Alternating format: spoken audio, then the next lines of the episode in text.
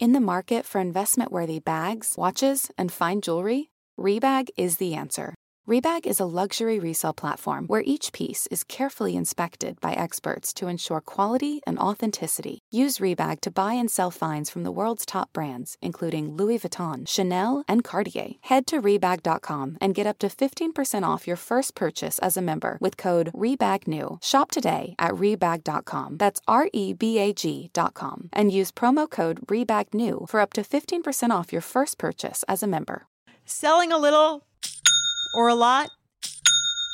Shopify helps you do your thing however you cha-ching. Shopify is the global commerce platform that helps you sell at every stage of your business.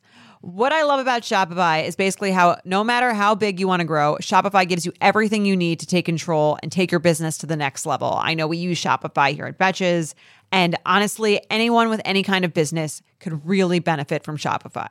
Whether you're selling scented soap or offering outdoor outfits, Shopify helps you sell everywhere, from their all in one e commerce platform to their in person POS system. Wherever and whatever you're selling, Shopify's got you covered.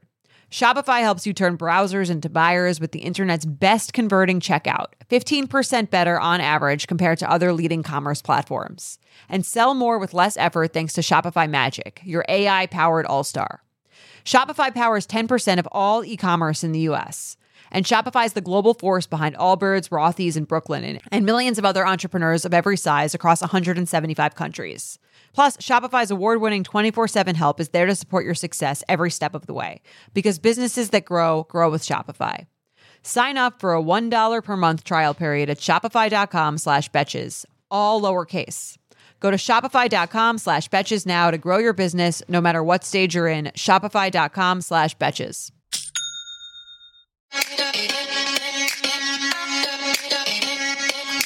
Welcome to So Bad It's Good with Ryan Bailey, the podcast where we cover all the pop culture we love to hate. From the classic reality TV moments of the past and present to the latest Daily Mail headlines and everything in between. We'll dive into all the infamous and notorious messes you can't stop watching. I'm looking at you, Jax Taylor. I'm your host, Ryan Bailey. Yeah, this one right here goes out to all the babies, mamas, mamas, mamas, mamas, baby mamas, mamas. Yeah, go like this.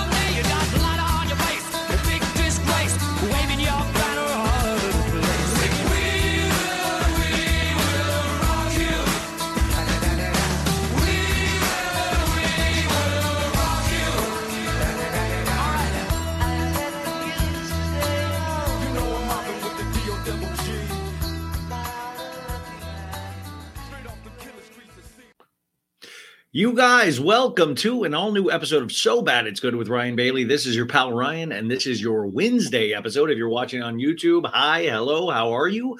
This is going to be a Real Housewives of Orange County, uh, pretty much the entire episode. No, it is the entire episode recap from last week because we got an all new episode of OC tonight. Uh, if you're watching this on or listening to this on Wednesday, so it's a good prep uh, for tonight's episode. And uh, I'm going to talk a little bit about Nene Leakes' interview. Uh, the second part got released. Uh, Carlos's King, Carlos King's podcast. Uh, I think it's called Reality with the King. That came out today. The first part was a week or so ago, and now we got our second part today. And then, if we have time after that, which I I think we would. I mean, I'll, I'll determine. Uh, we will talk about the midseason trailer that just got released for Real Housewives of Orange County. How the heck is everybody doing? I hope this can just be a silly, fun hour plus podcast. Um, my moods are all over the place lately, and uh, I was talking to Sandra and Maritza, who work with me on the show, and we were going over. Uh, uh, potential guests and episodes and things like that. And I had such a fun time talking to uh, Noor from the Reality Is podcast yesterday. If you listen to that, I have a good time. I had a great time doing that, but I, I really have a good time talking with other people, not in my real life, on on podcasting. And it you know it, it's that thing it's hard to explain to people um if you don't have a podcast but sometimes i feel like podcasting it's the the best version of myself or it's it's the most at ease with myself that i'm i you know that i that i yeah, just the most at ease I am with myself. Because when you're not uh, doing a podcast or something like that, you're just kind of alone with your thoughts. They're all trapped inside your head, unless you're one of those people that just talk to themselves out loud. And I've been encouraged not to do that. but um, so I was like, oh, yeah, let's just do a lot of guests. But then I woke up today and I had gotten sleep last night, which I hadn't gotten in a bit. And I kind of woke up in a good mood and I was like, you know what? I want to do the Orange County recap because I've been doing them every week and I genuinely enjoy this season. Now, you might, you know, it's so so interesting because everybody has uh, opinions on a season of Housewives or a season of a reality show or a season of scripted television, which is it's very personal to each person. So how I watch these shows or how you know it's it's you know, I'm watching Real Housewives of New York through a different lens because I'm getting to know these ladies for the first time. So I like I always I lean in a little closer. I'm really listening. I'm I'm being intrigued by their stories because I don't know any of their stories yet. But with Real Housewives of Orange County or even say the Kardashians, I'm watching it from a different lens where I'm watching what's presented, but you also have all of this history with each one of these characters. So like, you know, when Tamra tries to spew some kind of bullshit, you're like, "Oh, that's hysterical," but you've done this every other season the exact same way you you can't help but have those opinions filter what you're presently watching so i think it's hysterical because if you watch it just if you take everything that you see on these reality shows as fact that's one way to watch it. I don't think it's the correct way. It's not the way for me, but you have to kind of be the judge, jury, and executioner of this is what they're presenting as fact. This is what we've seen in past uh, seasons of this show and this is how I feel. And I think the answer maybe is murky and lays somewhere in between all of those. But you can't take these shows as fact. And I don't mean that to uh, I don't mean that as reality shows are fake because I don't I don't think they're fake.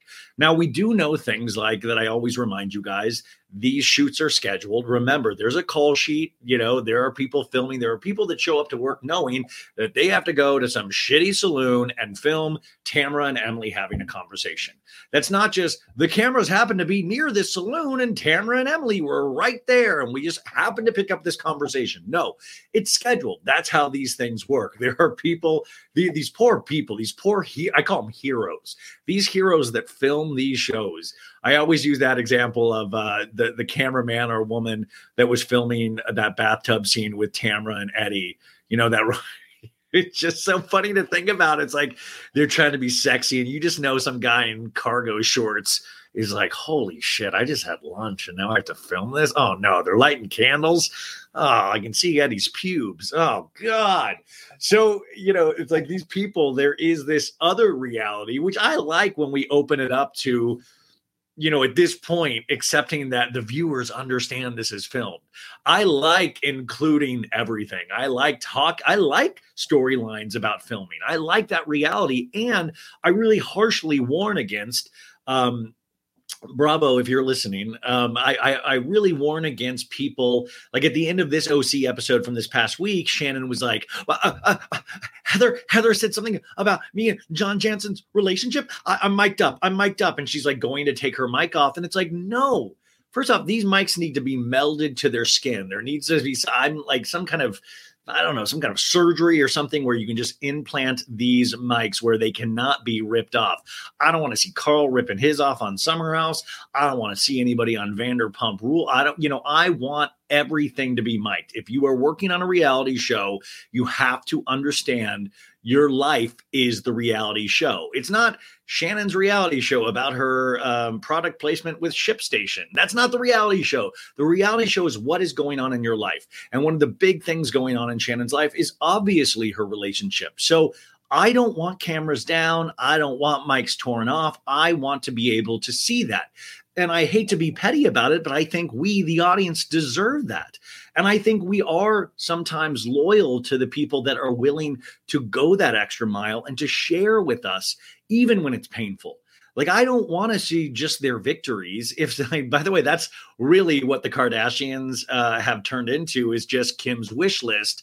It's like everything on my wish, everything on my vision board is coming true. I don't, I, you know, it's like great. That's hysterical in its own way, but I want to see the muck and the mire. I want to see behind the scenes. That's what this is all supposed to be, right? Behind the scenes.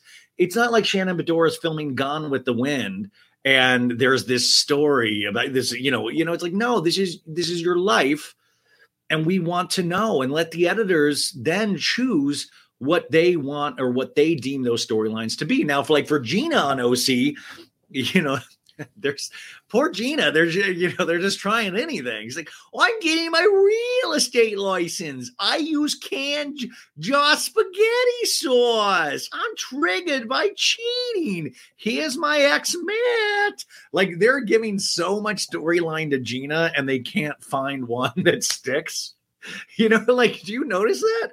I hate that I keep harping on Gina, but it is one of those confounding things where I'm like, it feels like a Hail Mary season for Gina, where it's just like, yeah, try whatever you want, Gina. We'll uh, hopefully we'll keep you. I don't know. Like, I could see a world in which if this season keeps up the way it is, that she is relegated to a friend of status.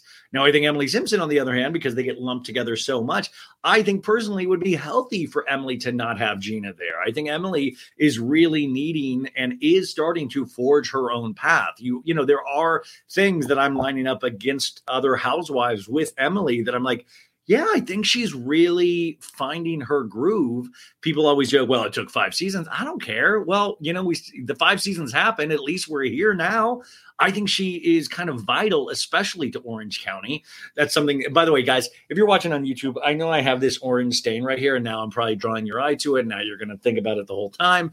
But listen, I um I watch a lot of TV. I'm not eh, I I'm going through a lot of shit. I eat in bed. I spill things. I spill things even when I don't eat in bed. So that's just I'm just being re I guys, I'm showing you warts and all. I'm not tearing my mic off. I'm not even changing my shirt at this point. Okay. I, I just want to just I am aware of this orange stain on my shirt. I am very aware. Okay, so that was my little diatribe about about that. Now I want to read you. Uh, so Nene Leakes was on Carlos King's podcast. Nene, of course, from Real Housewives of Atlanta, a legend. I don't think anybody is ever going to argue this fact. Of course, she had a falling out with Bravo and Andy Cohen and said some really, really fucked up things. And we always say if you if you said the things Nene Leakes said, like imagine you're at your job, whatever your job is, and you went and just, you know, said something really hardcore about your boss and also about the company that you work for, the company is then not required to keep you. It is not. That's not how it works. In fact, I, I mean, I'm going to go out on a limb here. I would think the company would be more inclined to not want to work with you. That is just how it is. And I've always held true to the fact that nobody is bigger than the show. Now, I think Nene Leakes in some ways has gotten bigger than the show, or for a time had gotten bigger than the show. And I have similar feelings about Bethenny Frankel, even though Bethenny really grates on me way more than Nene ever could. Because I also think there's just some something genuinely funny about Nene. And Bethenny, I mean, she's a personality, but I've never found her funny. But Nene, I just think it's it's you know, there are just certain people blessed that just make you laugh without even trying. It's just so ingrained in who they are. They're just such a personality. And sometimes when you are a personality, that doesn't mean that everything that they say is right, but you appreciate them saying anything at all because they are so unique. So I, I disagree with a lot of things that Nene says, but I'm just so damn appreciative that Nene exists. I don't think there's personally ever a way in which she would be welcomed back to Bravo, but I have been wrong. I mean, just one or two times, mainly about Tom Sandoval. But listen, I I, I would be here for it, but also there's got to be sometimes an attitude adjustment of it's that thing that we love about her, right? We always want her to think that she's a legend. We always want her to think that she's a legend, but with that kind of attitude, it brings on more of an attitude that if she was ushered back in, I, I don't know. I, I, there's a humbleness that I think sometimes Nene does not have because her life is so intense that I think you there. there I don't know. It will be it'll be interesting to see if there's any sort of reckoning. Hey, a BravoCon sit down between Nene Leakes and Andy Cohen. You think BravoCon is sold out now? Wait till that gets announced. That would be insane. Okay, so I want to say these notes are brilliantly taken by an account I follow on Twitter. Oh no, sorry. Twitter is now called X. That I now follow on Triple triplex.com. No, it's X not Twitter. It's Jay's reality blog. He took these great notes. So I want to be make every these are his notes. I have not gotten to listen to it yet because it's like eleven thirty on Tuesday. No, today's Wednesday. Today's Wednesday. Is what is today, you guys? Oh, today's Tuesday. Oh my god, you guys! Oh wow, I really fucking forgot what day it was amazing. Also, my parents are at a um, uh, doctor's appointment with my mom, so I can make as much noise as I want at my parents' house. So fuck everybody. Gonna crank the AC. Gonna drink diet coke and vape, vape, vape. Um, I'm happy to talk to you guys. And yeah, I told Sam, I was like, I didn't think I was going to do any solo episodes this week, so I'm glad. I'm glad I woke up in a decent mood and my mind was right. Okay, so here are the notes. Nene Leakes Carlos King, part two of the interview. Regarding her lawsuits, she was always open and willing to sit down and have a conversation and work things out. Remember, she sued Bravo. So that was a that, that's a big one. That if you sue the company that you are working for or want to work for, that's another big sign that you might not work for that company in the future. That's the other risk too. If you think about uh, cost risk risk analysis, if there were a world that Bravo would ever take her back, a big strike against Nene is that how would Bravo ever be assured that you would not just sue them again when your time ran out on the show? Everybody's time runs out on these shows, whether they decide to leave or whether they are just not asked back. Everybody's time leave. You know, like we just that's just like us with life in general. That's just just just how it how it works. And also, I think there's a world in like Carlos King. He doesn't he have a huge production company and do all of these shows over on uh, is it is it We TV? And I think they're like successful. I think Carlos King needs to build a show around Nene. I'm sure that's already in the works. Uh, she was offered six episodes to return for season 13 of Atlanta. When asked why she was only getting six, they told her because she was unhappy. I believe that. When she came back later, she did not seem happy. I mean, we all saw that. That's documented proof. And that also means behind the scenes, she was not happy as well. She feels like Bethenny can say anything, but if she were to say the same exact thing, she would be the one getting criticized for it. Uh, I agree uh, fundamentally up until this year. And then I think Bethenny, um, I, I think Bethenny gets way more criticism for everything because she Bethenny there's not a there's not a story left unturned with Bethenny. She comments on everything.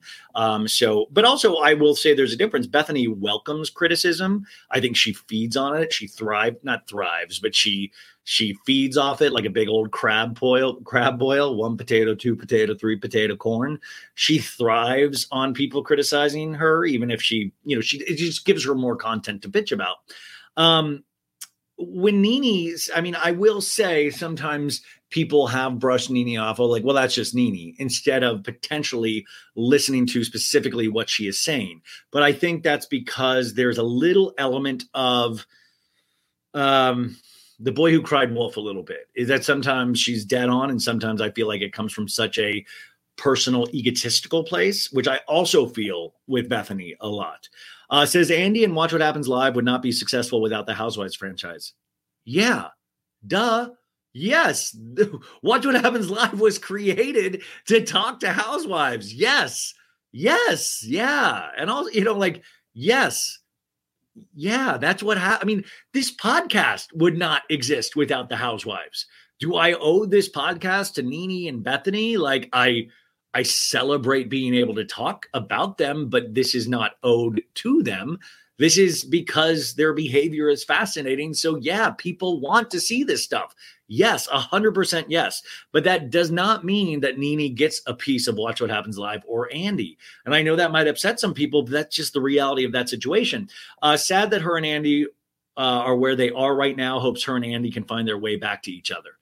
Listen, I I would say probably not, but never say never. It could be one of those things. And and and you know, Andy, I always think about how insane that job must be. You know, whatever your opinion of Andy is, you do have to just look at how insane that is.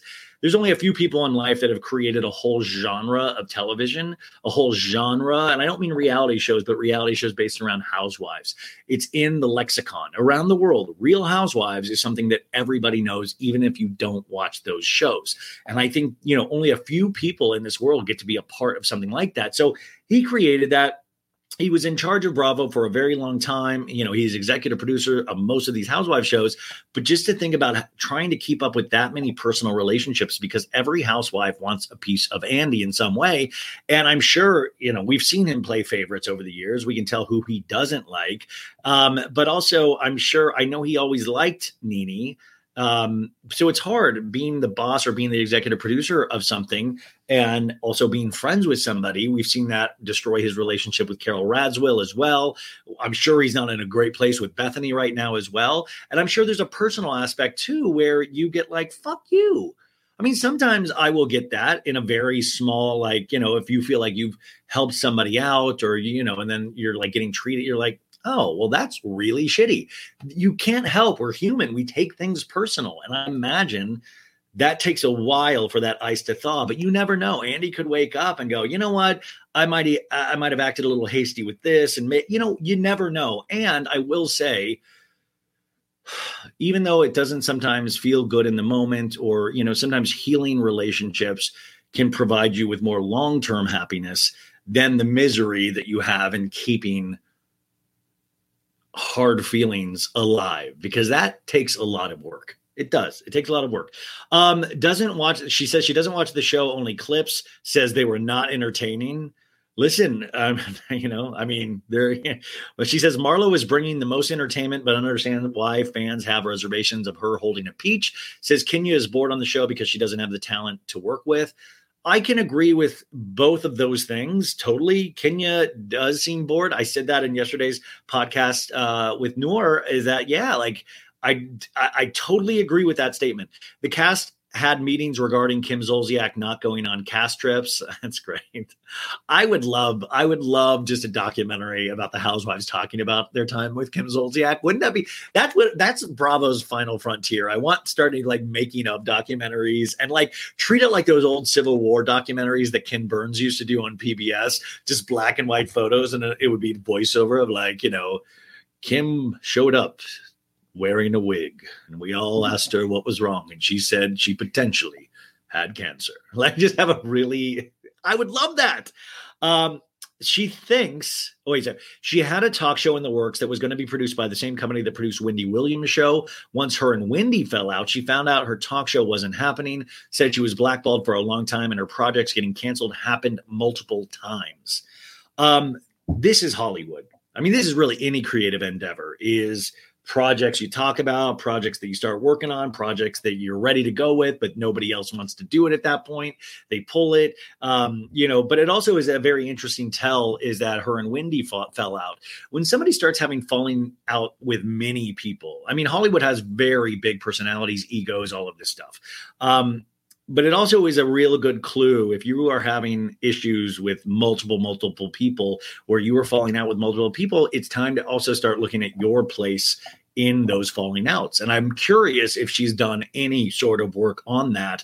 I mean, Nene would I would have loved to have seen a Nene talk show. You know, Bethenny fucking Frankel had a talk show that didn't work. I would love to see Nene. And especially I know Sherri Shepherd took Wendy Williams slot, but there is, I mean, Wendy, there's a huge gap missing that I would be so curious uh if if I would love, I would have loved to have seen a Nene, Nene Leakes talk show, which by the way, this is why it bums me out that the Bravo relationship is not completely healed and potentially never will be, because wouldn't you love a companion show um, after Watch What Happens Live of the Nene Leakes talk show? So you have an hour block of that. Wouldn't that be? I mean, think about that. Wouldn't that be incredible? And this is something that I've I've I do so many podcasts that you guys don't even know when I'm telling exclusive things. But I gave you guys this information, I think years ago, is that Stassi Schroeder, you guys remember her, the um, the person that uh, um, called out. Never mind. Um, Stassi Schroeder, they Bravo was very close to giving her the slot after Watch What Happens Live for her own talk show. And uh, I knew one of the people that was producing that show. And I also knew they had gone so far as to um, start looking into hiring other people because I had talked to somebody that was interested in doing that and, and, and potentially going to work with her on that. And you're like, Ryan, there's no, there's no way. Is that really, is that really true? But I will give you proof is that in 2019, we had four test episodes for a show called Basically Stassi It was called basically Stassi. You can see it. Uh, it's even on IMDb Pro, which Heather Dubrow loves to fight about. IMDb Pro, you'll see four episodes. That was the test, and they were going to give her the slot after Watch What Happens Live after Andy. And then everything happened and exploded with faith and now i mean stassi's still fine. Um so i would i would totally be down for a nene lee. Come on. That, i mean that is just would be wild entertainment. And i think the talk show format is potentially even sometimes a better format for nene because sometimes she doesn't play well with other people which we love but wouldn't you love to see that in a talk show format? I think she would get herself in less trouble um overall let me know if you agree or disagree. She thinks she should be bigger than Kim Kardashian, if not big alongside her. Okay. Um, sure. Uh, the, the only thing I would say is that Kim Kardashian is a very unique situation because she had somebody like Kris Jenner riding for her so hard since Kris popped her out of that uh, JJ. You know what I'm saying? Like, you know, Kris Jenner made Kim Kardashian happen. And of course, all of these other things helped. Kanye helped, all of these things. Um, but I think that is a very bold statement. But that's what we're looking for from Nene is bold statements. Uh, called Gizelle, Robin, and Claudia starless. Porsha has to Gizelle, Robin, and Claudia starless. See, that's the thing is that like Nene's wrong on some of these things. I mean, I, I, Gizelle, I, I wouldn't say starless, but she's a different sort of star. And I'm not even a Gizelle huge fan, but she's a different sort of star.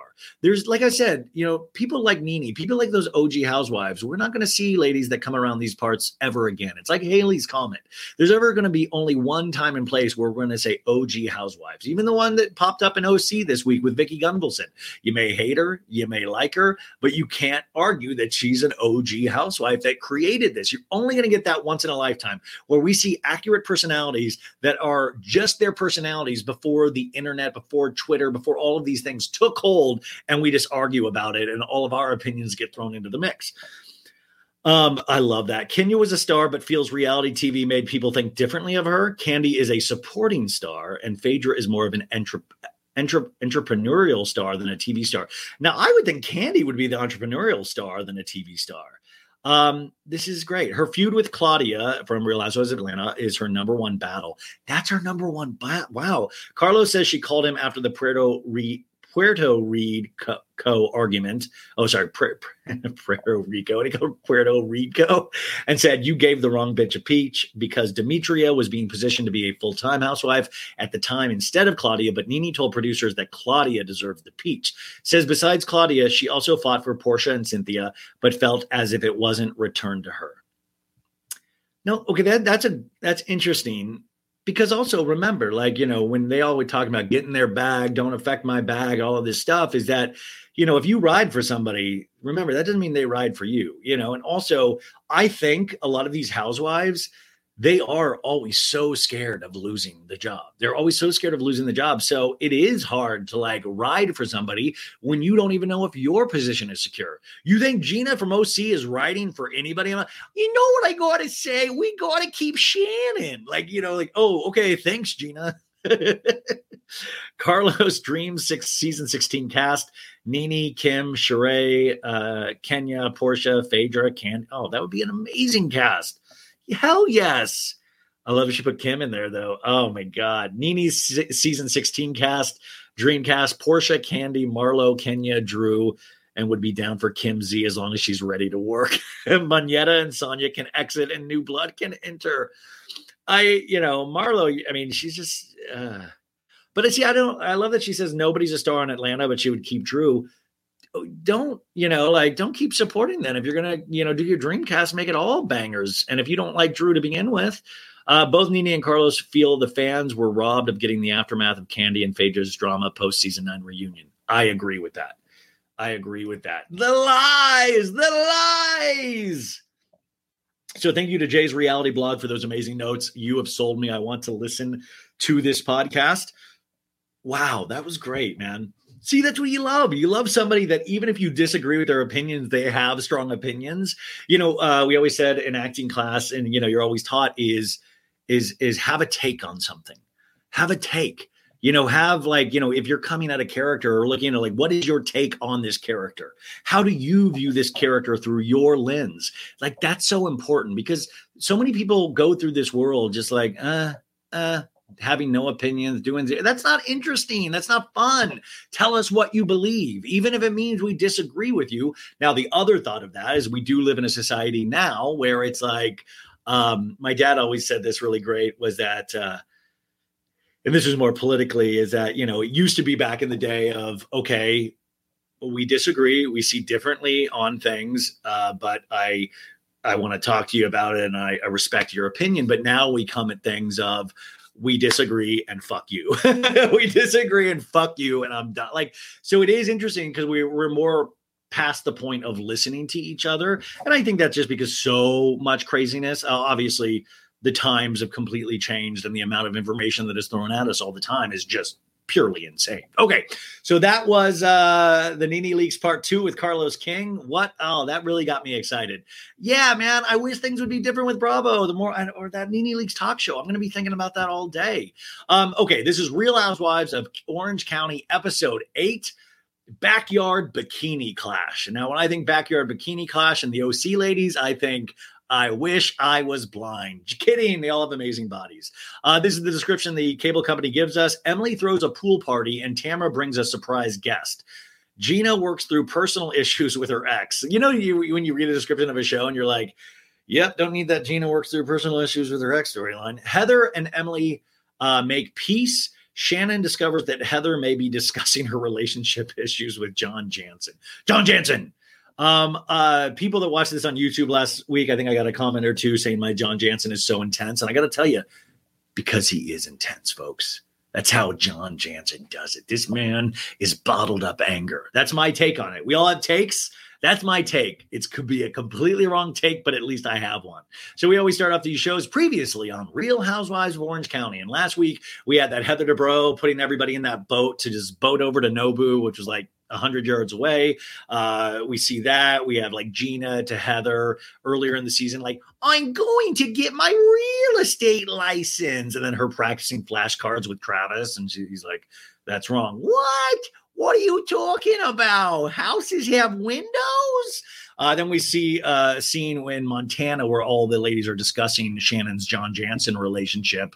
Um, and then we have a scene of John telling Shannon last week of like, I just want to make sure we have time to have fun. I'm John Janssen. Uh, we cut to Jen and Gina in a scene uh, from this season saying Gina going, Tamra wouldn't show up for you, Jen. Why are you telling her things? I totally agree with Gina. This is I'm full support of Gina on that one. Uh, then we have a scene of Tamra saying, I didn't have the heart for Ryan, Jen. He walked into my gym and said he wanted to fuck me. This was at fucking Nobu. And then goes, and then she's like, watch it, Tamra, very quietly after she just got screeched at. And then Tamra's like, you want me to watch it? And just throws a napkin, uh, throws a napkin, like a Nobu napkin, which now that I'm thinking about, I need that for my reality show museum. And then just runs off. When Tamra realizes she's in the wrong potentially, and just she's already used her big secret weapon, which is just her screeching, she runs off. And to this day, why the fuck did Nobu? This is Nobu, man. This ain't Cheesecake Factory. This isn't Buca di Beppo. This is Nobu. Like you're letting crazy women just run around no poo, Nobu. It's like two floors. He was like running downstairs. Um, and then uh, we do our opening taglines, and I love Shannon's. I always call the shots, and it's always tequila. Which is just so loaded because I've always said, I keep saying this more and more because more stories keep coming out. Shannon is truly this not an undercover drinker. She's somebody that she goes, I like to, I like to have a drink here, but I don't think it's here and there. I think, I think Shannon, I think Shannon likes to, I think Shannon needs to drink. Like, you know what I'm saying? You know what, like Shannon. So I always, I call the Shannon, I, it's tequila, but we've also seen that Shannon's a big vodka drinker as well. Um, I did. Uh, Emily's tagline always cracks me up because it's always something food related. But now she was on Watch What Happens Live directly after this episode with Tamra, and she showed off her new body. And she said, you know, she was on Ozempic for a couple months and then got liposuction in her arms and some certain areas. And uh, then she's just been working her, her ass off in the gym and she looks amazing. I've got to say personally, and I know nobody really needs this information, I like um, a fuller figure. Um, I don't like it on myself. I'm at a fuller figure myself right now, but I do like a fuller figure. So Emily looks beautiful. I sometimes prefer. I don't know. I I don't know. I thought she looked beautiful before, but and I was just thinking, oh my god, poor Emily lost more of her ass, and that's Shane's main thing. We find we have, and by the way, guys, you know this is a family show. I mean, this is this is a family show. I know a lot of you get all your kids around and go, "Hey, it's time to listen to So Bad It's Good," and let's get around the fire. Um, and I know that, but I do want to say there are adult topics and themes that we do talk about on this show. So really be wary of playing this around. I mean, just uh, you know, you know, just tell them to earmuff it because I will be talking about Shane's uh, insane lust for anal sex. And I just want to just be very open about that. I need to talk about what I see. It's not like this was this is talked about. It's not not I'm not like, hey, I guess Shane. I'm guessing Shane. No, Shane. We're literally talking about anal all the time with Emily and Shane on this show. Um, so we open up our normal OC op- open. We see the uh, seagulls, the beach, people on the beach, uh, just the bullshit. Then we go to houses, and then we go into an industrial complex, and we see that Shane and Emily are getting waxed. And uh, that's true, folks. You're not having a nightmare. This actually happened. Um, I love that, you know, we're already doing that typical male trope of like, you know, we can't, men can't handle waxing. It's painful, but which just cracks me up so much because Shane can't handle waxing but loves butt sex. And I guess for Shane, he's not potentially the one in pain having the butt sex, unless, and this would be truly legendary if it does come out this season that Emily is pegging Shane. Of like, she's like, oh, you thought you thought Shane was having butt sex to me? No, I'm having butt sex with him. I think that would true. And by the way, it's about time. We're starting to show people smoke weed on these shows. I think we can be open sexually. And I think Shane and Emily are completely, obviously sexually liberated. Um, they're like, Do you want to try the nose, Shane? And waxing, he's like, Ah. In a talking head, Emily's like, Shane is up for anything. He'll go along with a lot of my crazy ideas. You know, I've said it to him a million times. Why don't you get this shit waxed? But he just sits on a couch with a tweezer and he picks his nose hair and his ear hair. Have you heard anything more? Gro- if you ever get invited over to Emily and Shane's place, you guys just sit anywhere but the couch. It's just filled with little Shane Simpson nose and ear hairs. Like, could you imagine? Like, that's the kind of behavior you have if you do not have friends. Like, you know what I'm saying? Like, if you if if you have the kind of house that you're not inviting strangers in, I guess pick away. But my God, I did not need to know this information. I felt ill. Um, and uh, then Emily goes, I have a feeling I'll pay for this later, if you know what I mean. And I'm like, Emily, yeah, we do know you're like literally alluding to butt sex. uh, anyways, Shane gets all waxed. And now it's Emily's turn for her to get waxed. And she's like, So I texted your mom and I asked if I could use her backyard for a girls' party, Shane. And she, of course, said, You know, just for the girls, you know, no guys are invited. So you're not invited, Shane.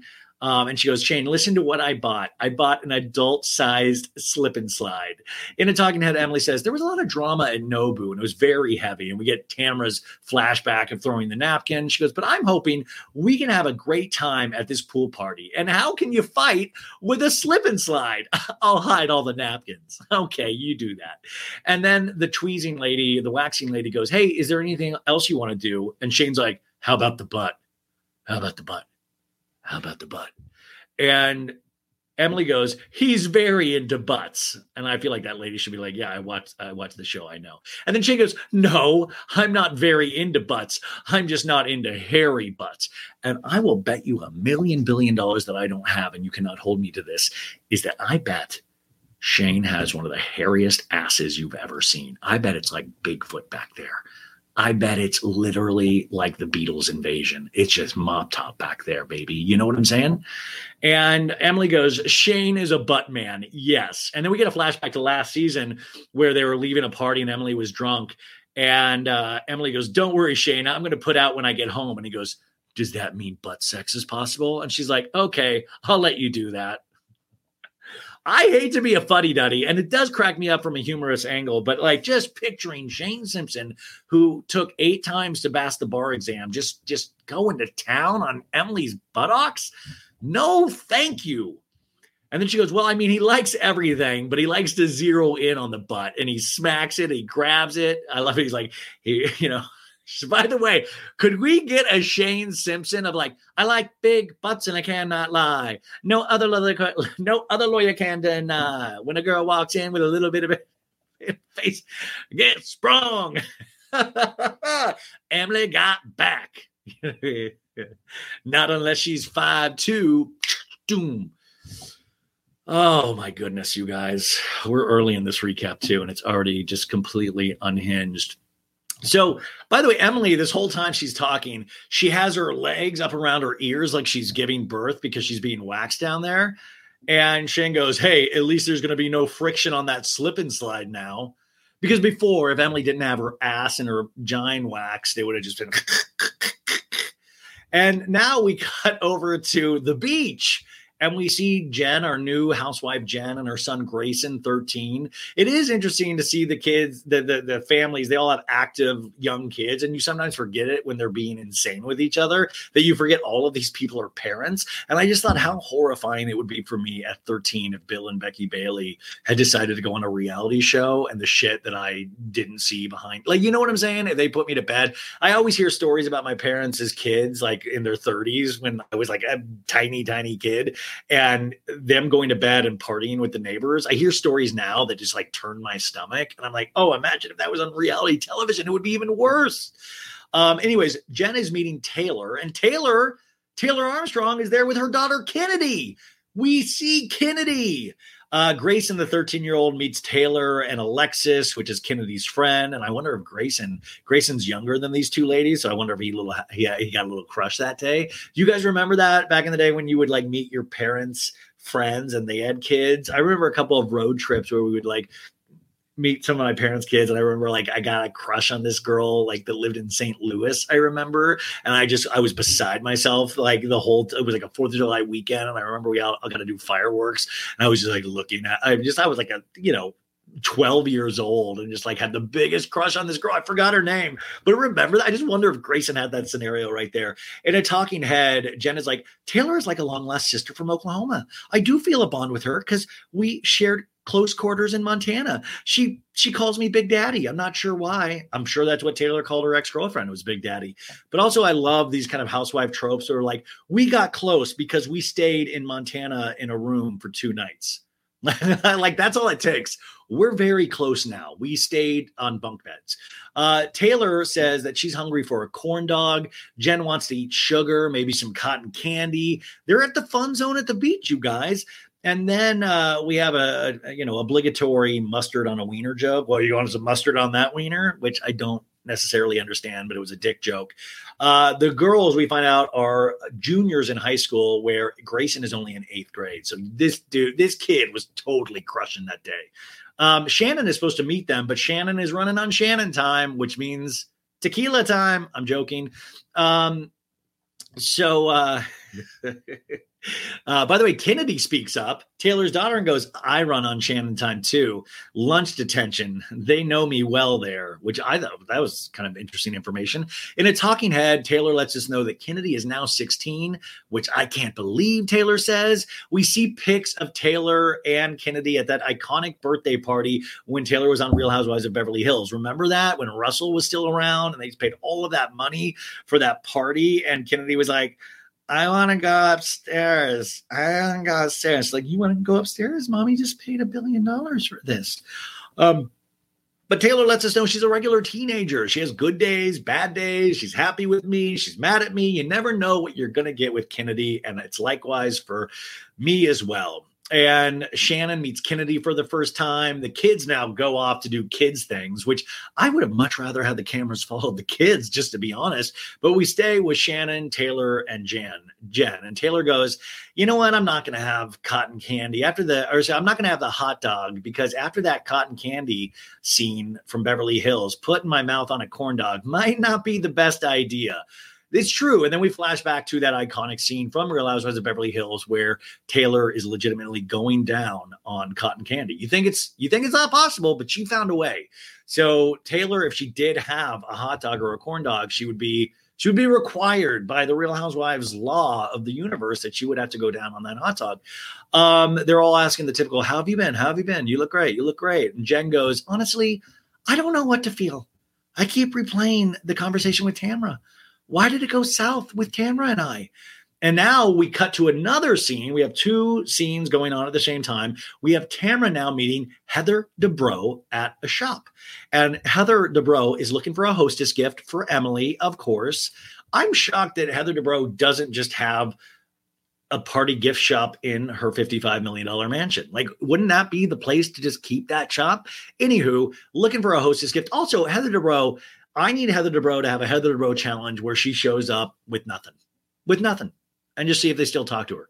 Like maybe people like just stop showing up with shit. Maybe do you know do what we do, just like a fucking like twelve pack of Trulies or you know just something just something basic.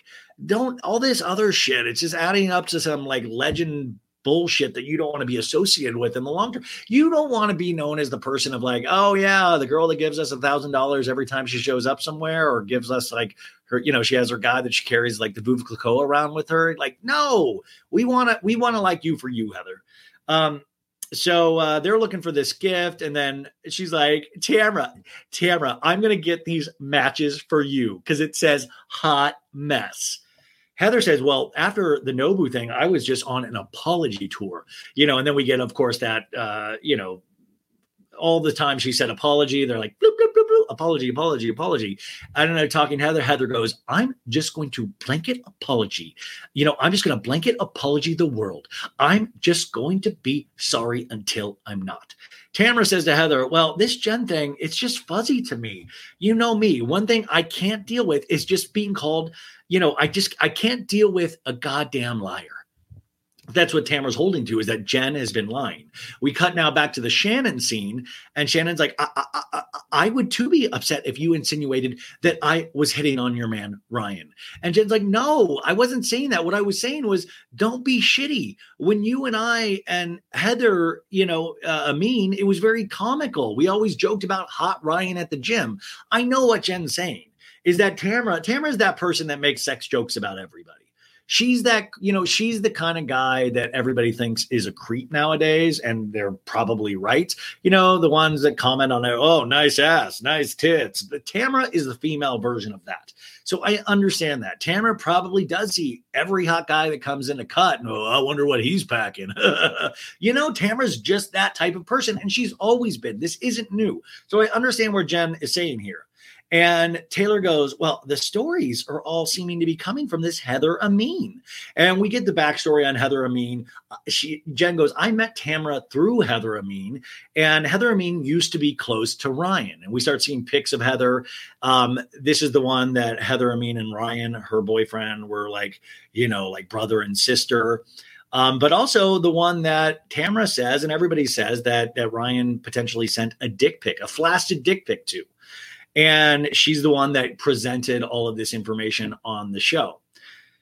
And said, uh, Jen says, We used to give Heather so much shit about Ryan. Like, oh, yeah, that's your boyfriend. Oh, you're totally getting it on. And the production's like, Well, did you did you believe those th- things? And she goes, Well, I I believed them back then, but I don't believe them now. So she's saying she believes that Ryan has told her that they have not hooked up. Heather is Amina is saying they haven't hooked up, and she does believe that now. And Taylor says, "Well, why would she bring that up now?" I I I think you know there's uh, no other reason a woman would be that concerned with another relationship that is an interesting topic of conversation too of like well why would somebody care so much? Why would this heather keep bringing this thing up? If, if they weren't sexually involved why does it matter this much? Um but but by the way though tamra like i truly believe she, tamra just brings shit up just to like have fun just have a storyline. I believe that totally. Um anyways jen lets us know so after nobu uh, I sent Heather Amin a long text. Now we cut to Tamra reading that text sent to Heather Amin from Jen to Heather Dubrow, which I love that Heather Amin immediately sent Tamra the text. When is everybody in this world going to learn do not give Tamra Judge information? It, she thrives on it. I'm telling you. I saw her at Bravo. I saw her and Teddi Mellencamp. I don't know if you know Teddi Mellencamp. She was a friend of on Beverly Hills Housewife, I think. And she um, I think uh, her dad is Bruce Springsteen. She, um, I saw them working like after parties of trying to get information, and I kept wanting to go back, like, don't fucking say shit to these people. Like, remember Tamra like had Jen Shah in the room and then told on the panel about all the shit Jen Shah was saying, and you could tell Heather Gay was livid that Tamra's giving that information. But I'm like, why would you give? Like, it's your fault if you give Tamra information at this point. But that's how talented Tamra is is that she just must pull you in. She must make you feel so comfortable and disarm you with talking about dick pics and tits and this and emoji underwear. You know, she just must compl- it must just be magical that you just feel like giving your life story to her. But like, why would you do that? And also, she now has a podcast, the Twatty podcast, on top of this. I just, it, what world are you giving Tamra information? I just, I, it boggles my mind. Anyways, this is the text that Jen sent Heather. Your name is the source of all info. I truly think we should talk this all out. I'm sure from a personal and professional standpoint, you would not want us sharing any of your personal info. And Heather goes, That's a threat. Is that a threat? I mean, I didn't read as a threat to me. It read like we should talk this out. I mean, to me, that personal info thing is like you're sharing personal info about us you wouldn't want us to share any personal info about you. And the only way it would be a threat if there actually is very personal information about Heather Amin to share. So that kind of clued me into that right there. And then Tamra goes, Well, I said, you know, to Heather, I said, Why don't you go to that pool party with me and maybe we could work this out? Tamra and talking head goes, Heather, you know, Heather Amin wants to fix this, fix this, and maybe the the all three of us can fix this at the pool party. I'm like, Tamra, you rat, dude. Of course you would bring Heather Amin. You're not bringing Heather Amin to this pool party so you can all work it out. You're there to start shit. Because if you truly wanted to work it out and you wanted to do it on camera, you would give Jen, hey Jen, I'm inviting Heather Amin to this pool party. But that's not it. You want to get that surprised look out of Jen. That's a housewives trope. Period. It's classic housewives. Um, and Tamra's like, I feel bad, you know, for throwing the napkin, but you cannot mess with my marriage. You just can't. I don't like this is this is why I'm like, Tamra just distracts. She's loud and she distracts. So then she throws in something of like, that wasn't talking about your marriage, doofus. She was saying that you've joked about Ryan being hot. Tamra, you've joked about other men being hot on the show. That's not ruining your marriage. Like, come on. She's not literally saying you fucked Ryan at all. In fact, you're the one that going, he walked in the gym and said he's gonna fuck me. And Heather goes, You're preaching to the choir here. And I'm like, Heather, nobody, Heather, nobody, I mean, nobody on this show is trying to break you and Terry up.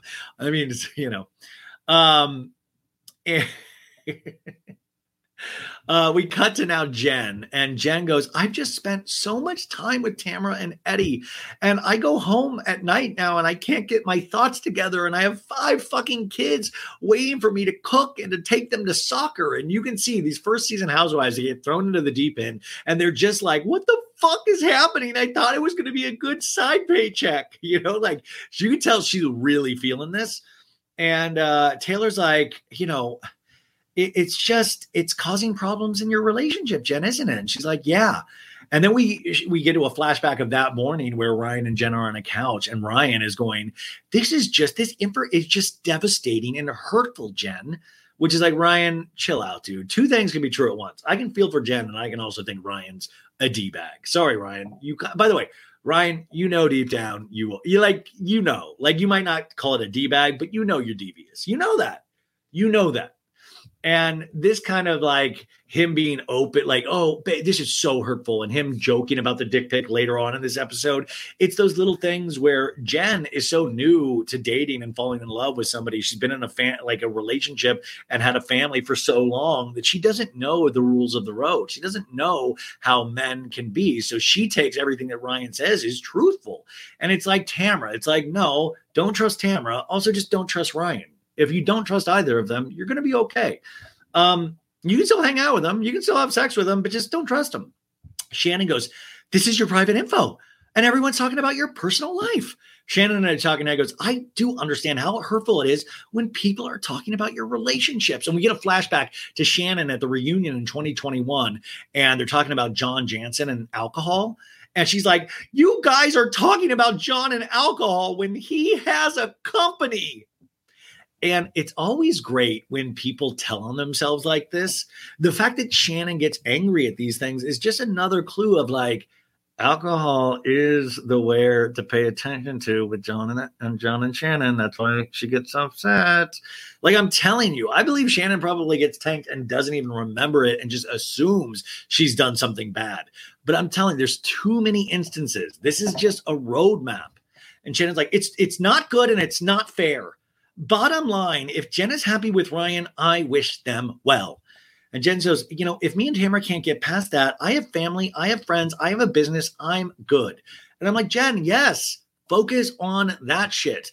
Now we cut over to Pavilion Park and yay, Gina and Travis. Wah, wah. And also, bonus, we get her ex husband Matt and his new girlfriend Britt, who looks exactly like Kelly Dodd. And Travis is like, "How you doing, man? How you doing?" I love that Travis, like you know, this dude cheated on uh, his present girlfriend and and also you know potentially, I mean, had a domestic violence incident with her, and he's like, "What's up, brother? How you doing, man?" Guys are so dumb, man. Uh, I'm one of the, I'm dumb as well. Their kids are there. Everybody's like, you know, and Gina's like, I'm so thankful we are on the same page. It's so it's good for the kids to have this, you know, structure. And Britt, the girlfriend's like, yeah, when things come up, we can like call each other. And then in a talking head, Gina's like, my relationship with Matt is the best it's ever been. We're like a big blended family. You know, things are going so well with me and Britt. We're doing TikToks together. And they show a little clip of them doing TikToks together. I would argue that's not a good sign if you're doing TikToks with somebody. And then Gina's like, no one better fuck with Britt.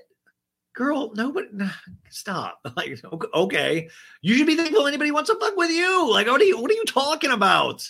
Sorry. I don't know, man. I am really having a tough time with Gina. I don't know what ha- I I ah. Anyways, she's like Matt accrued a lot of financial certifications, uh, you know, along with his career. But when he got charged with the domestic violence, he lost all of them, and I'm not sure if he's ever going to get back on track. And we see clips of like you know them working it out. Like at least you're getting it up and running. And a talking head, she's like, I helped Matt get his felonies lowered because it's best for my family and they're talking about kids going to college. And Matt goes, Army, here we come. I love that Matt's solution is like, send the kids to the army. Man.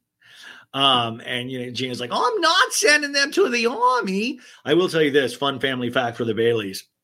My dad, when I, you know, was talking about things to do with my life and like jobs I could get. I mean, we're talking really young when I was like 16 or something you know, he said, the only thing I will not let you do is join the armed forces. And I'm not, I know a lot of you guys have children in the armed forces or were in the armed forces yourself. And the only place my dad was coming at that with, he's a big believer in America, but my dad was coming because he went to Vietnam. He was in Vietnam for many years and he saw the horrors of war.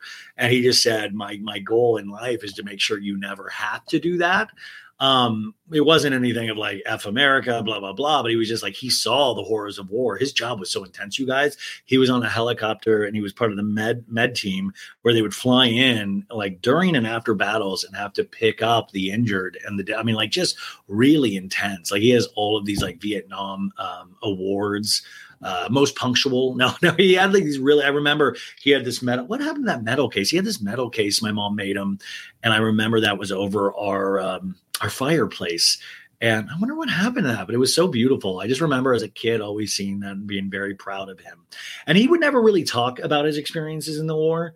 Like, and I remember his one. I was getting confirmed um, in uh, when I was like 13, and there one of their family friends was there, and I just remember this conversation you know, he was talking to this other adult was talking to me and he was like, you know, your dad will never tell you about it, but like he did, you know, he had, it was really, he did some really amazing things um in you know like i remember this specific moment where he was like your dad will never talk and tell you about this but you know and since then even if you listen to the podcast I, when i've had my dad on I, I remember a couple of conversations just me and him where he did open up about certain things in vietnam and like certain people and stuff like that. And i just thought it was wild because you know i'm at this point in my life still hearing new stories about your family. Um so anyways gina's like I did reach out to my therapist. I realized the infidelity stuck with me longer instead of the domestic abuse isolated incident. She keeps saying isolated incident. I don't know if I will ever be fully healed, but not about, you know, it's not about trying to make it go away. It's learning to live with it. Now, listen, that's a good message overall. It's a good message overall, right? Like we do have to learn to live with things. So I will not uh, make fun of Gina for that. Uh, Matt lets us know he's getting hangry, and I'm like, ah, don't hit me. um, they're having a conversation about real Italian pasta, and I don't know. Uh, I I am a real Italian, Matt. We know. We show up to Swallows Inn Saloon now. Tamra walks walks in in all denim all denim. And we see it's a bar with boots and bras on the ceiling. They're like it looks like they're there at noon so nobody's there. And she's meeting emily. And you know tamra walks in and sees emily is this where the party's at? It's just an empty bar. They get champagne but it's poured in wine glasses. And tamra goes i'm glad we're friends. I'm like tamra stop with your bullshit. And emily goes yeah even when you're an asshole i get it because i'm an asshole too. Emily don't don't do this, man. Emily, I'm telling you, you are stronger by yourself. Don't align like this. Anyways, Tamra's like, Well, you called me Lucifer. And we get a flashback to 2020 on a conversation where she's talking about Tamra. It's like, Oh, did Tamra's master Lucifer let her come out? And uh, Emily goes, Cheers to you, you devil bitch. And they both laugh. And that actually made me laugh. I do want to point out, though, that Tamra's called Emily Shrek. And that's the kind of shit that would never go away from me. I would never forget that. I would rather be called Lucifer than Shrek any day of the week, even though I did enjoy the first two Shrek movies. Um, so uh, they're like, So how? Emily goes, So how's your relationship with Shannon? Is it same as it was? And Tamra's like, acting like she's like, you know what? Great question. I think it's getting there. It takes a little time. We went to dinner with her and John the other night, me and Eddie. And Eddie, you know, Eddie just let, you know, Eddie really, really asked John a lot of questions, just really put John in the hot seat. And we get a clip of that. And Eddie's like, well, you, are you, are you, you're not moved in yet? Are you, you're not engaged yet? You, you can't move all the kids into your place? And John's like, they can't fit into my place. They can't fit in here. It's a tiny place. Emily says, Well, Heather Dubrow shared some things with me about Shannon and uh, John Janssen's relationship, and it, and it concerned me. And I'm like, What did she share? They're not having butt sex like you and Shane? And, and, uh, then Tamra's like, Well, Heather kind of told me that too. This is interesting. So they both have been told Heather Dubrow private information. So this is obviously off camera. And also, then shame on you, Heather Dubrow, for having these conversations off camera. Because if it's it, it's like you shouldn't be having these conversations off camera. One, two, you shouldn't trust now either of these people. I mean, it is kind of wild. I'm shocked that we didn't have like she told two of these women, and we don't have any of that video footage. In fact, if I was Heather Dubrow and knew that no cameras are around when I got called out on it, I'd be like, they're fucking lying. Tamra's a liar. Are you fucking kidding me? Do you know how many times Tamra's lied on the show and I would just list them? I would, if you didn't have it on tape, just fucking lie, Heather. And then they're like, well, I think she told Gina too. So Heather's now told three housewives. Emily says in a talking head, multiple things about John just don't sound great. But the first rule of Shannon's relationship is you don't talk about Shannon's relationship. Um, Tamra goes, well, if she's telling people Shan- if Heather's ob- telling people, obviously Shannon had to have told Heather something for her to repeat it. And Emily goes, I want Heather to know she can tell me things, but maybe you should say something, Tamra. Now, a normal relationship and what Emily is referring to is maybe you should tell Shannon that you're concerned about this information about John Janssen. But Tamra is like, no, you need to tell, you need to tell Shannon you can't trust Heather Dubrow isn't the bigger issue the issue with John Janssen, what it potentially is? May I posit that theory? Maybe Heather Dubrow not being trustworthy is whatever. Maybe the active fucking relationship that she sleeps with this man every night is the key thing we should be focusing on and not who fucking said the key information. And if so, good that Heather told this. If, if he's abusing Shannon in any way, good that Heather told these ladies. That's the shit that needs to come out. And Tamra goes uh, in a talking head, I don't think Heather was coming from a good place of concern. I felt like Heather was coming from a place of gossip. Now, I do trust Tamra on this because she does know when somebody, that's her, that's Tamra to a T. Tamra comes from a place of gossip all the time and not a place from concern. That she told on herself right there. Um, and then Tamra's like, "Well, I need to tread lightly with Shannon. I I I, I don't want to upset her." In a talking head, um, she goes, "I think Heather's not a good friend and Shannon needs to know.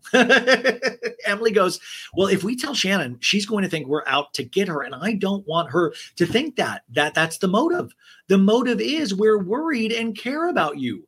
The worry and care should be the main concern, and the main concern being the John information because it sounds bad. Tamra goes, I'm going to see Shannon for lunch after the pool party, and I will mildly bring it up to her. And she does that at the end of this episode. Um, and then Emily goes, Well, you have to promise me, Tamra, not to throw me under the bus. And I'm like, don't, dude, don't even make her like it's like however Tamra feels when she wakes up that day. If she feels like she needs to, she'll throw you under the bus. We cut to now Emily's pool party. Emily's talking to Cole, a bartender who has one of those champagne machine guns that you put champagne in. And uh, then we do a round robin of all the housewives getting ready for the party. We see Shannon getting spray tanned with a towel on in her front yard. I don't pay OC housing prices. to to see Shannon Beador getting spray tanned in her front. You know, now actually now that I'm thinking about me, I would pay for that. But most people don't want to like most people work hard. And they don't want to like, hey, there's some lady that's the lady that lets their dog Archie out when they drink. Uh, she's getting spray tan in the front yard, got a big towel on, just orange everywhere. Like that, the kids don't need it. The, the, uh, the front door, the outdoor should be for the kids. In the front, you have a backyard for a reason. Why are we not in the backyard? I've seen your backyard. We can spray tan out there. You're in your front yard. Shannon is viciously rubbing on tanning spray. We now cut to Heather Amin, who is over at Tamra's while Tamra is getting glam. And Heather Amin's like, I need underwear. And Tamra's like, mine are Eddie's. And she goes, Eddie's? And I'm like, yeah, Eddie's. You don't want one of those emoji face underwear that Tamra wears nonstop. Sorry, I'm just thinking of that crazy emoji just on your undies. Anyways, now we cut to Jen. She is getting glammed at her house, and Ryan FaceTimes her, and she's like, "How you doing, babe? Are you good, beautiful?" He always peppers the beautiful babe. Uh, how you doing, lovey babe? My beautiful. And she's like, Well, Ryan, I'm feeling nervous about going. And she goes, I know, I know, babe, I know. Hey, hey, anyways, I need to get all the ladies' numbers because I have a new dick pic I'm working on. I just wanted to get it out to everyone. So, you know, like he's he's going like, you know, and Jen said, she's like, why would he be joking about this? If he, you know, he's obviously joking about this because he never did it. He's that's why. That's why. And then he ends the conversation. He goes, Jen, be smile. You're magical. Oh, vomit. Oh, they get off the phone and all the ladies are like, he's such a sweetheart. Oh my God. If anybody says big smile, you're magical when you get off the phone with them, fucking delete their number. Block and delete. Women out there, block and delete. Nobody should be getting off the phone saying big smile, you're magical, unless you're talking to David Copperfield. That's the only person that would actually make sense. You're magical. He's a magician. Um, in a new scene, Emily is at the party. This is at Shane's mother in law's house in the backyard. Taylor gets there with a friend. Gina comes in in this like pink Barbie bodysuit. Gina really lucked out having this come out right around the time of Barbie. So she was able to make a post. But you know, it's just like Gina just legitimately has this in her closet, nothing to do with Barbie. Um, Emily's friend Jody, we meet, and she looks like a fitness model. Uh, Taylor sees Gina and Taylor's like, oh, good. Gina, you have your smile back on. Because we get a flashback to three days earlier with Gina going on at Nobu, going, Heather, I'm not sure our friendship is real. You didn't ask me about my real estate license. And Taylor says, I think Jen would like to be in a relationship without having everyone in their business. And yeah, I'm sure. Listen, it is hard because it's the housewives. So good luck with that. But I get it. Flashback to Emily apologizing in another scene with Heather Dubrow for being aggressive. She's like, I'm sorry for being aggressive at Nobu. I'm trying to work on that. I care about our friendship, Heather. So it's important, you know? And Heather goes, If I do something, Emily, just say that. Heather in a talking head goes, I think Emily is very a very strong assertive woman. But when it comes over the top and it's very aggressive it's off-putting. But i feel in her heart she doesn't mean it so i can get over it usually.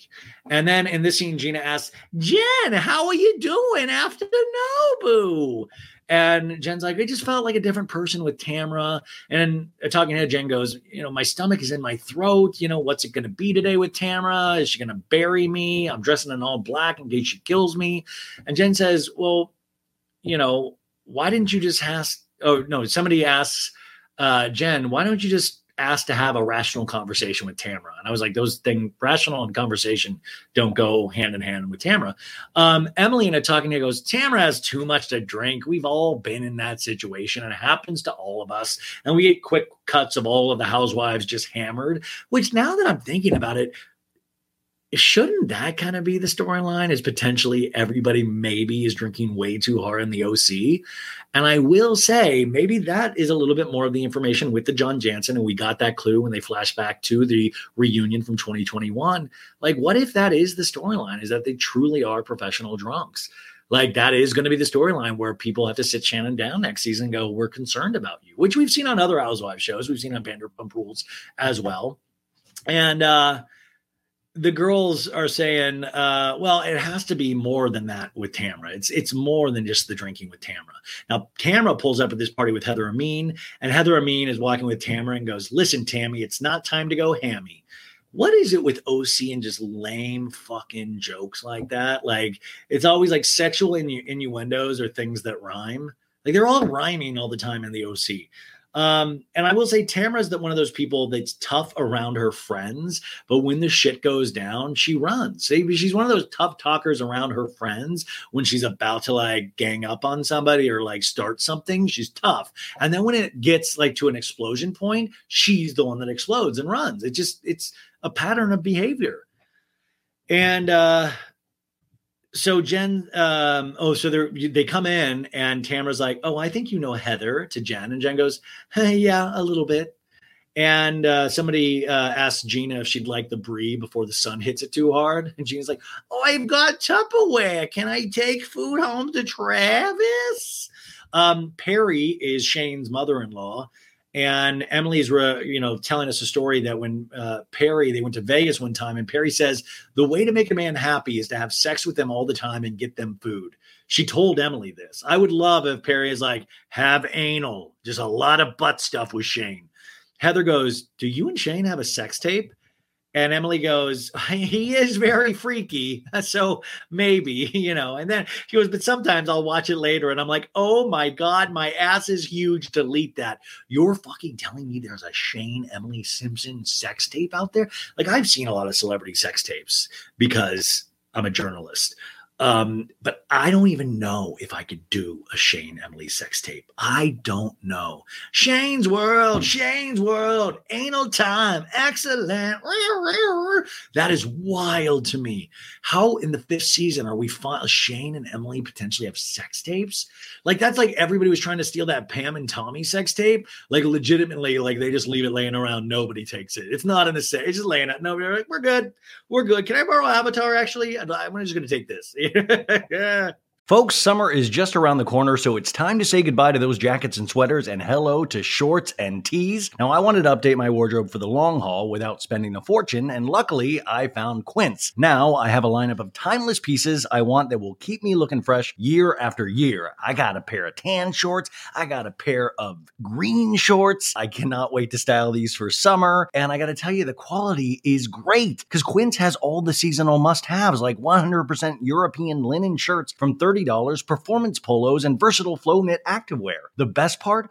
All Quince items are priced 50 to 80% less than similar brands. Quince cuts out the cost of the middleman by partnering directly with top factories and passes that savings on to us. And Quince only works with factories that use safe, ethical, and responsible manufacturing practices and premium fabrics and finishes, so you can feel good about what you're wearing on every level. So upgrade your wardrobe. Go to quince.com slash so bad for free shipping on your order and 365 day returns. That's Q-U-I-N-C-E dot com slash so bad to get free shipping and 365 day returns. Quince.com slash so bad. Tired of not being able to get a hold of anyone when you have questions about your credit card? With 24 7 US based live customer service from Discover, everyone has the option to talk to a real person anytime, day or night. Yeah, you heard that right. You can talk to a human on the Discover customer service team anytime. So, the next time you have a question about your credit card, call 1 800 Discover to get the service you deserve. Limitations apply. See terms at discover.com slash credit card. Um, Heather in a talking head goes, Can you imagine watching my sex tape with no, the producer goes, Oh, can you imagine? Can you imagine a sex tape and the producer's like, Yeah, could you imagine watching a sex tape with Terry? And Heather goes, I don't even like to watch myself on sitcoms, which is a very Heather Dubrow thing of like, haha, remember, guys, I'm on TV, Internet Movie Database, look me up. And by the way, I think that's bullshit. I think Heather loves to watch herself on sitcoms. Now, Shannon Beador rolls in, and Tamra says, Shannon Beador, you little whore there it is. That's a two for one because that's a sexual innuendo and it rhymes. Shannon Beador, you little whore. it's like Tamra just spends her nights trying to see what rhymes with vulva. Uh, do you want a piece of Melba toast with your vulva? Oh, fuck, vulva. What rhymes with vulva? Uh, Jen goes up to Heather Amin and goes, Do you mind if I, I steal you for a minute? Tamra's paying attention from across the lawn. And Jen goes, I don't know where to start. I reached out uh, it's just, you know, everything that Tamra throws at me. And Heather Amin's like, what's everything? Well, just all of Ryan's past. And then Heather's like, well, what hurts me is when you texted me and threatened me. And she's like, how did I threaten you, Heather? Well, you were threatening to me. And and and Jen's like, well, what do you think it feels like, Heather? And Heather's like, well, you're assuming all this information is coming from me. And Jen's like, are you kidding me? And then a talking head, she says, are you kidding me? And we see a flashback of all the things of like Tamra going, Heather Amin, Heather Amin did this, Heather Amin said this. And uh, Heather's like, do I think Ryan is going to send me a dick pic? No, I've never had a relationship with him like that. And, you know, and then Heather Amin says, you play dumb, Jen. And the other girls across the lawn are talking about Jen saying, um, you know, you know she's in therapy with Ryan right now. And Tamra goes, therapy. It's just, it's a psychic. It's not therapy. Tamra always being that great friend. Heather comes up now. Uh, Heather Dubrow comes. Oh no, sorry. Heather comes up to the girls, like Tamra and all the other girls, and goes, "Oh my God, you know, Jen and Heather Amin are talking." And Tamra goes, "Do I need to go over there?" no, Tamra, nobody needs you to go over there. No, you don't need to. You are not a good facilitator. This is between the two of them. Tamra and talking head goes, The whole reason I brought Heather here is that I want the three of us to talk this out. Guys, if you believe this, I have a little piece of real estate to sell you uh, in the Titanic submarine undersea. Like, what? What? Anyways, Heather says, um, I'm trying to explain to her. And it's like, I'm done with you guys judging and critiquing my relationship with Ryan. Jen just says, I'm done with it. I'm done with it. And Heather Amin says, We aren't judging it, but you aren't being honest about things. And Heather goes, Do we really want to go there? Heather Amin, do we really want to go there? And uh, Jen is like, Last time I said that, I got a napkin in my face. And uh, I would love if Jen had bruises from the napkin. Like that's how hard Tamra throws napkins is it gets bruises. And Heather goes, I found out my boyfriend, if she goes, if I found out that my boyfriend I was in love with, that he that I left my kids and family for, you know, and and finding out what he did. So basically, sorry, I mangled that line, but Heather Amin is saying if I left my kids and family for Ryan and I found out what he did, and we're not like so supposedly he uh, maybe cheated on them, and that's when Jen said they were on a break, you know, that whole thing. We now we bring up that flashback from the boot barn from earlier in the season. And she's like, on a break, he cheated on her and got caught, Tamra says. And Jen in a talking head goes, Of course it hurts, but this isn't a Nancy Drew mystery. And you guys just gave me new information. I know all this information. And that's, that's the other thing, too, is that's her point. I know all of this. It's the fact that you're bringing this up on camera and you're like ambushing me with this. And Tamra in a talking head goes, I don't know why she's going along with all of Ryan's lies. And Heather goes, Where is your feelings? And we cut to Gina and goes, Why is Tamra over there? Oh my God, I'm agreeing with Gina. Heather says, Do we suck not going over there? Heather Dubrow says that. And Emily goes, um, there are people over there. And Heather goes, Well, who will play Peacemaker then? And that is very true. And Shannon Beador now goes over there. Now everybody's over there. And Tamra goes, By no means, Jen, was I ever hitting on your boyfriend. And Jen goes, I know. It was a joke. We were joking. You would always joke like that. So I couldn't understand that all of a sudden you were uncomfortable with Ryan when you would make sexual jokes. And Emily says, Hey ladies, I'm hosting, just, just coming over to make sure everything's okay. Now Gina's over there, and Heather Amin goes, I love you, Jen, and I care about you. And Gina's like, You're trying to manage relationships. Everybody ignores Gina, and Heather goes, I had to separate my relationship with you, Jen, because I can't co-sign what Ryan is doing to you. And Jen's like, okay, okay. And Heather says, not because of who you are, Jen, but I will never co-sign him doing those things. And I listen, if I don't know Heather Amin that much, if this was coming from Tamra, I wouldn't believe her. I'll give Heather Amin the benefit of the doubt. And if Ryan is cheating on her, yeah, if I it was my friend, I wouldn't be able to co-sign that either. I agree with that, if that's true. And Taylor says, I feel like I'm married to Ryan. I'm sick of this relationship. Yes, Taylor Armstrong. And Tamra says, Listen, I overdrank, Jen. I apologize for throwing a napkin in your face. This is that shit where Tamra always now tries to be soft. It's like, no, girl, either be hard or be like, don't you you play both sides. It's so wild. It's good TV, but it's wild. And then Tamra continues, I've been literally crying and beating myself up. Lies, lies. Uh, you know, we have gone through so much, Jen. I want you to be honest and not just like, oh, we were on a break, no big deal. So Tamra's still hitting that button. And Jen says, We didn't know that we were going to end up and taking that time with other people because I didn't do anything, anything in this. And for you to keep coming at me, I'm also trying to move forward and have to keep going back. I don't want to do that. And Tamra says, I just want to make it better. No, you don't. You want to make your storyline better. Let's be honest. Tamra's like, and by the way, the honest thing, and I appreciate this part of Tamra, it's not I just want to make it better. Tamra is really saying to us, I want to make the show better. She should look directly at the camera and go, I want to make the show better. Wink. In a talking head, Jen goes, Shame on you for doing it. Shame on me if I let you keep doing it. Um, they are now wetting down the slip and slide. Emily has the champagne gun. Emily and Gina goes first, and Emily goes face first into the slip and slide. Uh, Shannon won't go on the slip and slide at first because she says the water's a little murky on the slip and slide because everybody's spray tan is coming off. And Emily goes, just I assume in the OC pool parties it always has brown water, and I'm like, yeah, from your dirty Shane ass. Heyo. And Jen uh, is leaving now. Jen's like, Emily, I'm gonna leave. Next time I want to have some fun, but this was really fun overall. And then talking head, Jen goes, I can't fake it as well as some of these ladies. And listen, she's new, of course. She fucking takes this personally. Tamra does not go home and sit and cry about this night. I, she does not. Heather goes, All you girls look hot because Heather won't go on yet. So all the girls are now slipping sliding together. We see Tamra, and I just want everybody to remember Tamra has no belly button. Um, and you get to see her no belly button. Like, by the way, a lot, of, a lot of people are looking for it, but look at the belt, no belly button there. She's talked about it on a storyline before, so it's there. It's like it's like a Barbie's genitals right there. It's just you know, hey, not to bring up the Barbie movie again, but it's like the Barbie's genitals. Uh, Tamra now takes off her top, classy Tamra, just just just Nobu all over again.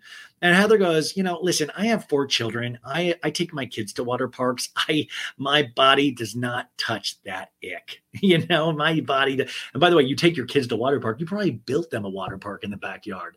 Heather, now we cut to her. She's put on a full wetsuit. I'm not even joking. She's like, fine, I'll go, but I'm going to put on a full wetsuit. And Shannon is in her Spanx, and now they go. And it's just Emily's like, Shannon's in her Spanx, and Heather looks like a whale trainer at SeaWorld, which is hysterical. And this is literally no one gone wild. No girls gone wild here, just slipping and sliding. And then we come back and we open up on, oh, good, Gina and Travis at an Italian market. And Gina's like, ooh, I'll take a pound of salami. And I, she's like, I should take a pic and send it to the girls. Here's a dick pic for you. And then we cut to Emily bringing Shane donuts at his law office. And Shane's like, did Tamra take her top off? And Emily goes, is the sky blue? Then we cut to Jen and Ryan at their therapy session. And we meet Dr. Lanny, Lonnie, and she is an intuitive healer, folks. And Dr. Lonnie's like, what do you guys feel comfortable? You do feel comfortable doing some energy work? You know, let's get your energy work out of your body and let's start healing. And Jen is like, why don't you lead us, Dr. Lonnie? And she goes, okay. And then there's a pause and she goes, ah, ah, ah, and then they cut to Ryan's look. He's like, who? Like Ryan's like, I gotta pretend to be in this stuff if I want to keep nailing this chick. And we cut to Heather Dubrow, who's showing Terry Dubrow her abs. She's like, I'm trying to get my abs back. And he goes, They're back now. Wow. Wow. Terry is such an even killed man on screen. we cut back to Dr. Lonnie. And then she goes, and then she exhales. And Ryan goes, That was in my journal last night. And I can't tell if that was a lame joke or he literally wrote ah, in his journal last night. We cut to Gina making sauce. And Travis is like, Smells good, baby. Smells good. It's like, I'm making chicken palm and stuffed artichokes, your favorite. I don't tell anyone from back home, but I buy jarred sauce. I've been hiding the secret for so long. I'm Gina, and I buy jarred sauce. That's Gina's storyline for next season. Everybody confronts her. Tamra's like, fuck you and your lies about your sauce. I know you do, George Sauce. Anyways, Gina's like, oh, I passed my real estate test, and now I just gotta pass the main ones. There's people that are gonna take me out and show me how they show homes. By the way, I are like, dude, I watched Selling Sunset and Selling the OC. I'm telling you, I can fucking show you a home right now. There's a fucking window, there's a fucking door, one potato, two potato, there's the AC unit, you're good. I can do it right now. And uh Gina lets us know I haven't even worked in a long time. Cara Gala, my facial products, that's more of a long term investment, is it? Yeah, she goes, I'm really proud of myself for passing this test. It gave me the confidence boost I needed. Now I just need to take the state exam. Yeah. That's what I'm telling you, though. We're getting so much Gina personal life. And I'm like, I just feel like they're just throwing everything at the wall. I'm like, do you guys, do you guys like any of this? I don't know. Maybe you guys are just huge, like ride for Gina. I used to ride for Gina. I don't know. Gina now has this conversation with Travis. Like, I couldn't honestly ask for a better life. Honestly, truly, I'm tearing up right now. You know, sometimes to think that I could be stuck in my former life and know that I'm so happy in my life right now, eating chicken palm and stuffed artichokes with you, Travis. Now we cut to Tamra and she's at a bar. She gets dropped off at a bar by the driver. The driver, and then Tamra tells the driver, "Okay, great, go uh, go have fun." To the driver, like, go have fun. Like, what is she sending the driver to Chuck E. Cheese while she drinks with Vicki? Anyways, Vicki, she Vicki Gunvalson, ladies and gentlemen, back on the show, and Tamra uh, goes, "Hey, sugar tits," sexual innuendo. Um, I wish she rhymed something. Like, hey, hey, sugar tits and vagina bits. You know, like it should have been a nice rhyme double. You know. Anyways, the old OC music plays. Dun dun dun dun dun dun dun. dun. Yeah, I can't do. But you know, the old OC music from the that starts playing, which is very sentimental. It's like hearing the Godfather theme. Um, Vicki has three shots of tequila ready because Shannon Beador is coming as well. And Tamra goes, with Vicki, I'd be shocked if I didn't see shots on the table. And she goes, So how are you, Vic? And Vicki's like, I haven't seen you in four months. You're never home. No, no, sorry. Tamra goes, I haven't seen you in four months, Vicki. You're never home. And Vicki's like, I'm trying to spend a lot of time elsewhere. You know, I, I have homes in Newport Beach, Puerto Vallarta, and Kyoto. Guys, I did not expect the Kyoto. Did we? I I'm sorry. I don't follow Vicki. I don't think on Instagram did she post from Kyoto? I did not. Kyoto, Japan? Is it or is it like Kyoto Bakersfield? Like Kyoto? I did not. And she goes, Michael bought another house in Pacific Beach. Brianna is in Illinois. Um, and um, and I'm dating a really nice man, Michael, for about a year now. And the producer and the talking head goes, How's the sex life? And she goes, Sex life is great. He's incredible. Have you seen him? And they put up a picture of Michael. He, he's fine. I mean, I did anybody look at this picture of Michael and go, God, he's laying it down. That's like a bolo. That's a bolo from Atlanta right there.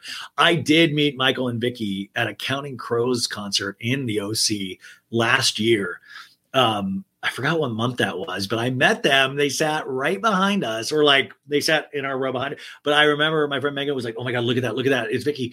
And Vicki took a. I was sitting down and took. We took a picture really quickly. And but I will say, Vicki and Michael left early. They seemed like they enjoyed the first guy because I kept looking back if Vicki was enjoying Counting Crows, and I don't think she I, she didn't know them. I don't think, which is hysterical. But then they left. I think halfway through the show, I couldn't see Vicki anymore, or just Vicki was hiding from me. I'm not sure.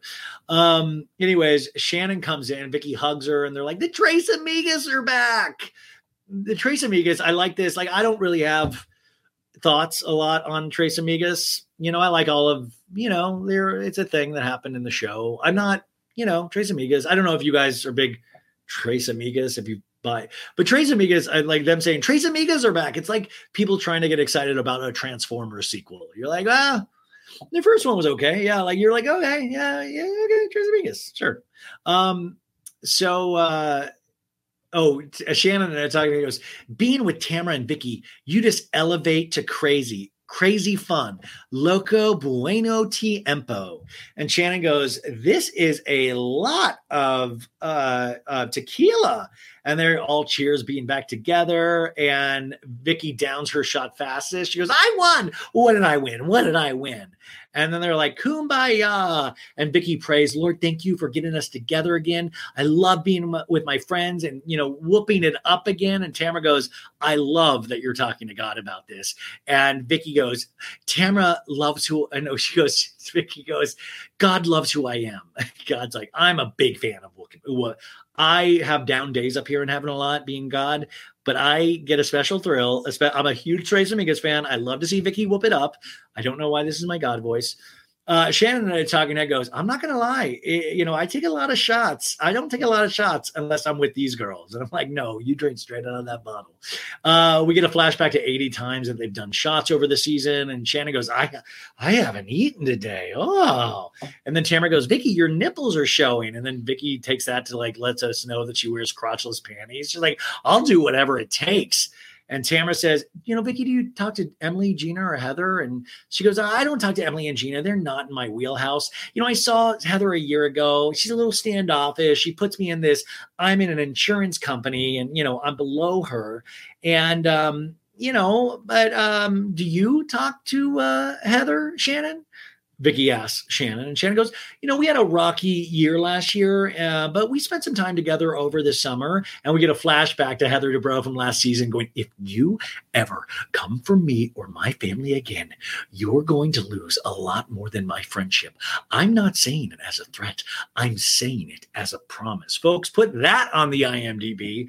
And Tamra goes, Oh, so you you do confide in her, Shannon? And Shannon's like, yeah, I mean, sometimes I have, yeah. Shannon already getting pre-flustered. And then Tamra goes, Do you feel like she would ever repeat something that you say in confidence? Shannon's like, No, no, I do, I do, I don't believe that. She is a vault. She is a vault. And Tamra drinks and like outwardly drinks like Charlie Chaplin miming. She's like, "Mm, mm, I can't talk. Mm, I've got a secret. Mm, mm." And Shannon goes, Oh, oh. So have you heard things about me recently? And Vicki's like, oh my God, she has. Shannon, she has. Look at her. Look at her. And Shannon goes, don't bring it up. Don't bring that up. Don't bring that up. And Tamra's still miming the lips, like, I can't. And Vicki's like, if it's a vault, it's a vault. If, it, it's a, if it's a vault, it's a vault, it's a vault. You know, but I want to know what it was. I want to know what it was. And Shannon says, are you kidding me right now, Tamra? You can't do that to me right now. And she gets up. She's like, I'm mic'd up right now. I'm I'm not going to air a relationship. Uh, I don't know. It is going to destroy our relationship if it comes out. And if that's what this is about. And Tamra's like, yeah, that's what it's about. We're done. My relationship is over. If this is on the air, by the way, I get that fucking mic pack right on right now. And Vicki's seated, and she's like, and then there's just one. Then there, there was just one. And that was the end of that episode, folks. Wow. So obviously, John Janssen is doing something wild. Now, really quickly, uh, this has already gone so long, but I want to play you the audio of the midseason trailer of The Real Housewives of Orange County. Vicki, Vicki's whooping it up.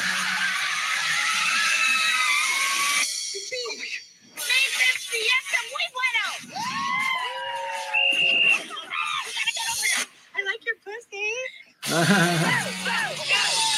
is all them just drinking and peeing themselves. Heather and Terry Dubrow sell their home for $55 million.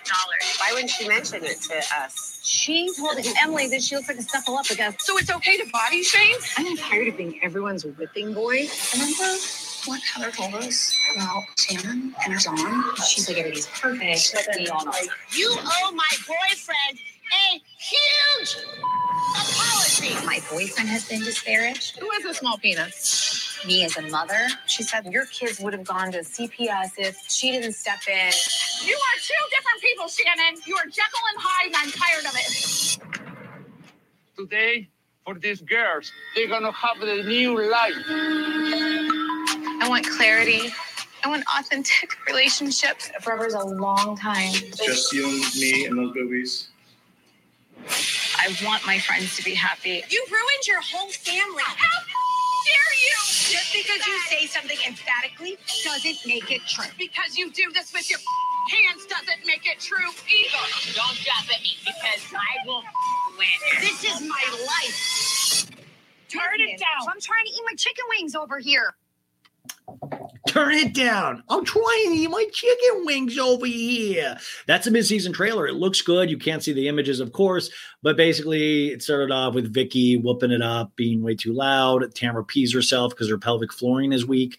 Um, and then we see a lot of people fighting with Heather Dubrow. We see that Heather and Terry have sold their $55 million house for $55 million. And they're like, why didn't they tell us? Because you, why would they tell you? you? Are they required to tell you?